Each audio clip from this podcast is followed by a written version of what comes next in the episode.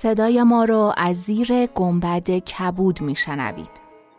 گنبد کبود جایی است برای گم شدن میان کلمه هایی به قدمت حافظه جهان.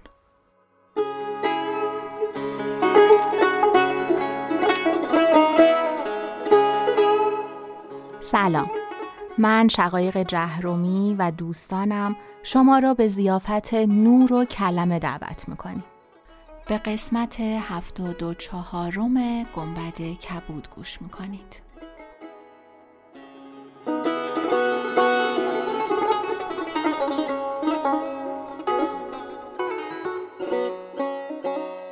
چون شب پنجاه و پنجم برآمد شهرزاد گفت ای ملک جوانبخت تونتاب و زن تونتاب در رفتن با مکان به سوی دمشق یک دله شدند و درازگوشی کرایه کردند.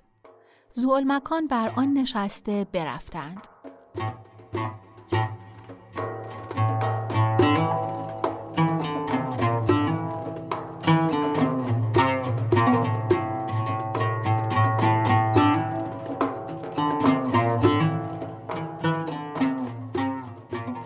پس از شش شبانه روز داخل دمشق شدند و هنگام شام در جایی فرود آمدند.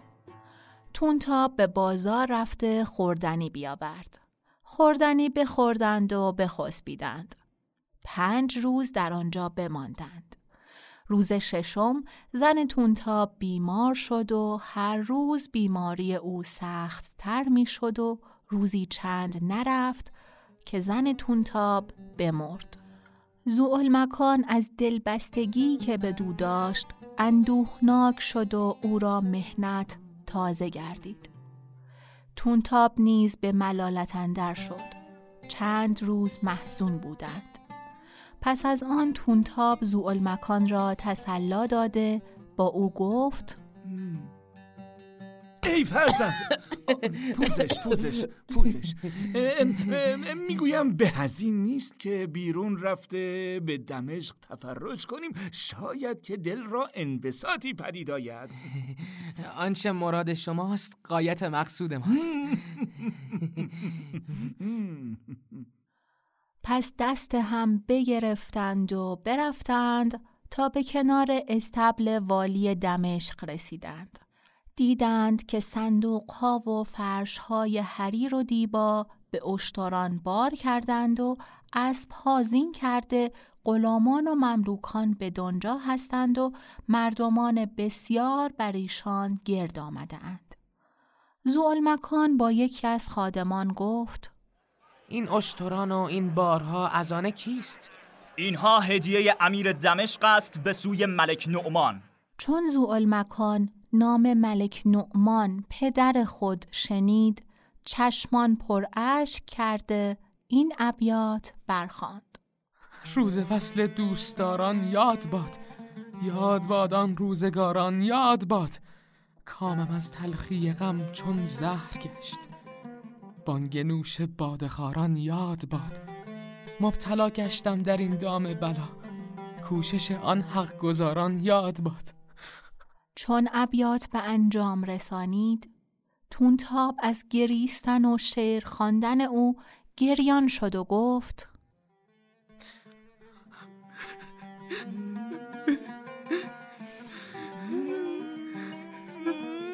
ای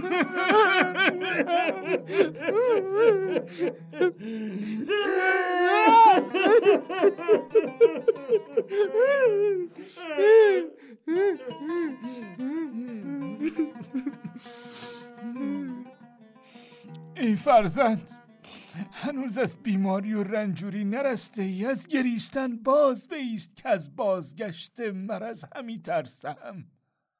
تونتاب ملاطفت و مزاح همی کرد. ولی مکان را خاطر به قربت خیش و دوری نصحت و زمان مشغول بود. سرشک از دیده میریخت و این ابیات همی خواند. در آمدم متعلم به مهنت آبادی که بر زمین نشاتش فرح نکرده عبور. انای من چو جفای زمان بی پایان بلای من چو خطای ستاره نامحصور.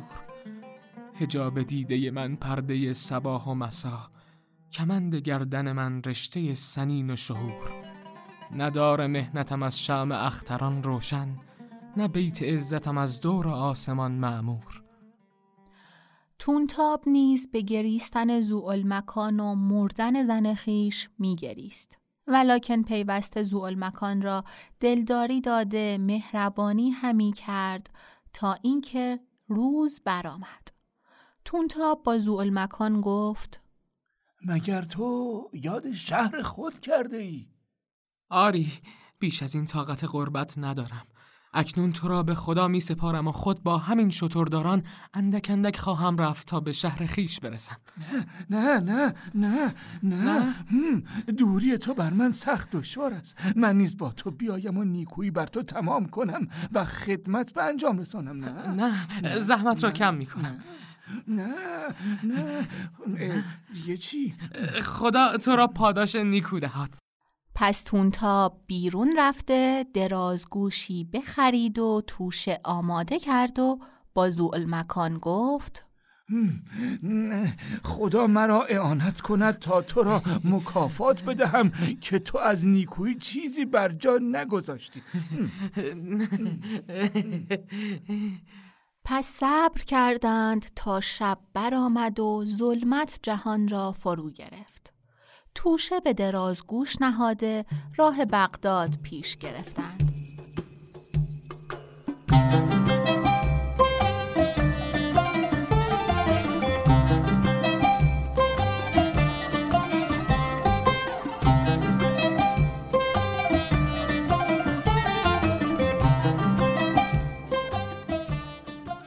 مکان را کار بدین گونه شد. اما نزحت و زمان خواهر مکان چون از مکان جدا گشت و از کاروان سرا به درآمد گریان شد و ندانست که به کدام سوی رود.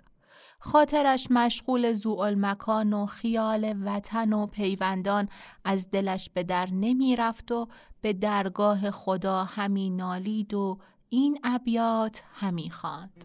مرا دلیست پریشان به دست غم پامال چنان که هیچ کسم نیست واقف احوال. شکست خاطرم و تنگ دل چو حلقه میم. خمید پشت و جفا دیده گاه قصه چو دال. تنم ز موی چو مو شد ز جور دور دقا دلم ز قصه گردون دون ز ناله چو نال. نزحت و زمان می‌رفت و به چپ و راست خیشتن نگاه می‌کرد. ناگاه شیخی بدوی با پنج تن عرب برسیدند و نصحت و زمان را دیدند که با آرزی چون قمر و پاره کهنه عبا بر سر همی رود. شیخ با خود گفت این دختر بسی خداوند جمال است ولی چنین می نماید که بیچیز و پریشان روزگار است. اگر از مردم این شهر یا مردم شهر دیگر باشد من ناگزیرم از آن که او را به دست دارم. پس کم کم بر اثر او روان شد تا به کوچه تنگ رسیدند. بدوی نصحت و زمان را ندا داد و با او گفت ای دختر تو آزادی یا مملوک هستی؟ نصحت و زمان گریان پاسخ داد به خدا سوگندت می‌دهم که بر ملالت من میفزای ای دختر مرا شش تن دختر بودند. پنج تن از ایشان بمرد و کوچکترین ایشان مانده است. من خواستم از تو بپرسم که از مردم این شهری یا غریب هستی؟ بلکه تو را نزد او برم تا همدم و مونس او شوی و او به تو مشغول گردد و حزن خواهران فراموش کند. و اگر کسی نداشته باشی تو را به فرزندی بگزینم. نصحت و زمان چون این بشنید؟ با خود گفت امید هست که در پیش این شیخ آسوده خاطر شوم. سر از حیا به زیر افکند و گفت ای شیخ من دختری هستم غریب و برادری بیمار و رنجور دارم. من با تو به خانه آیم و روزها نزد دختر تو بمانم. ولی چون شب شود باید نزد برادرم شوم. اگر شرط قبول کنی با تو بیایم. بدان که من عزیز بودم و ذلیل گشتم. من و برادرم از بلاد حجاز آمده ایم بیم از آن دارم که او جای مرا نشناسد. بدوی چون سخن او بشنید با خود گفت به مطلوب خود رسیدم.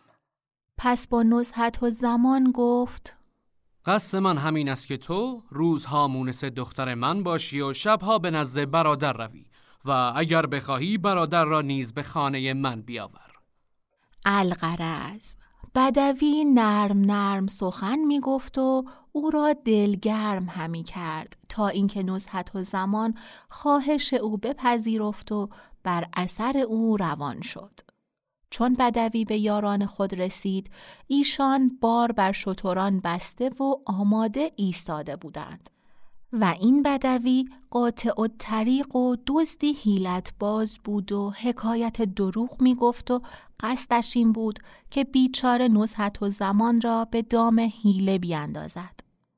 پس بدوی بر اشتری نشسته و نصحت و زمان را بر عقب خود سوار کرد و اشتر همی راندند تا شب از نیمه گذشت. نصحت و زمان دانست که بدوی با او حیله کرده.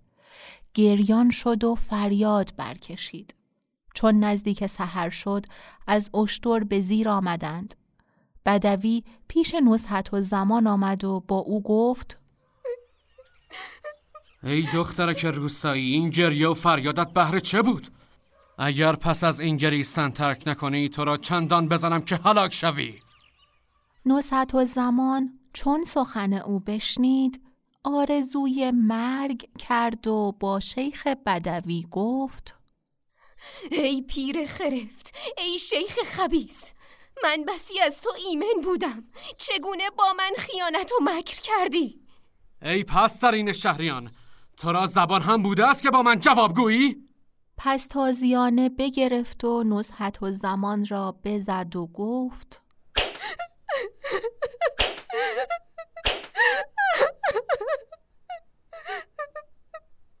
اگر خاموش نشوی و گریستن ترک نکنی بخواهمت کشت نزحت و زمان ساعتی نگریست و سخن نگفت پس از آن برادر و بیماری او را یاد آورده گریست. روز دیگر نصحت و زمان با بدوی گفت چه حیله باختی که مرا بدین کوه ها بیاوردی و چه قصد داری؟ بدوی چون سخن او بشنید در خشم شد و تازیانه بگرفت و بر پشت و پهلوی او همی زد تا اینکه تنش فگار شد و روانش بکاهید. نزحت و زمان خود را به پای بدوی افکنده پایش را بوسه همی داد تا بدوی تازیانه بگذاشت و از آزردنش باز ایستاد ولی دشنامش داده گفت اگر بار دیگر آواز گریه تو را بشنوم زبان تو را می‌برم. نزحت و زمان ساکت شد و جواب باز نگفت. از ضرب تازیانه متعلم و متأثر و در احوال خود و برادر متفکر و متحیر بود که چگونه از عزت به ذلت و از صحت به بیماری افتاد و به قربت و تنهایی برادر همی گریست و این ابیات همی خواند. مرا قد و الف راست بود تا قایت کنون ز قصه ایام شد خمیده چو دال. فتاد سر به کمندم اسیر پادر بند به دست آمده دوران بی وفا چو غزال. منم اسیر شده در کف غم ایام. چو تهویی که مقید شده به مخلب دال چون بدوی ابیات بشنید به دو رحمت آورد و دلش بر وی بسوخت. برخواسته اشک از چشمانش پاک کرد و قرصه جوینش بداد و گفت دوست ندارم که هنگام خشم کس با من جواب گوید. پس از این با من از این سخنان مگو. من تو را به مردی که چون من خوب باشد بفروشم او با تو چون من نیکویی ها کند هر آنچه خواهی کرد خوب است نزحت و زمان را گرسنگی بی طاقت کرد از آن قرص جوین اندکی بخورد. چون شب از نیمه بگذشت بدوی با یارانش گفت اشتران آماده کردند.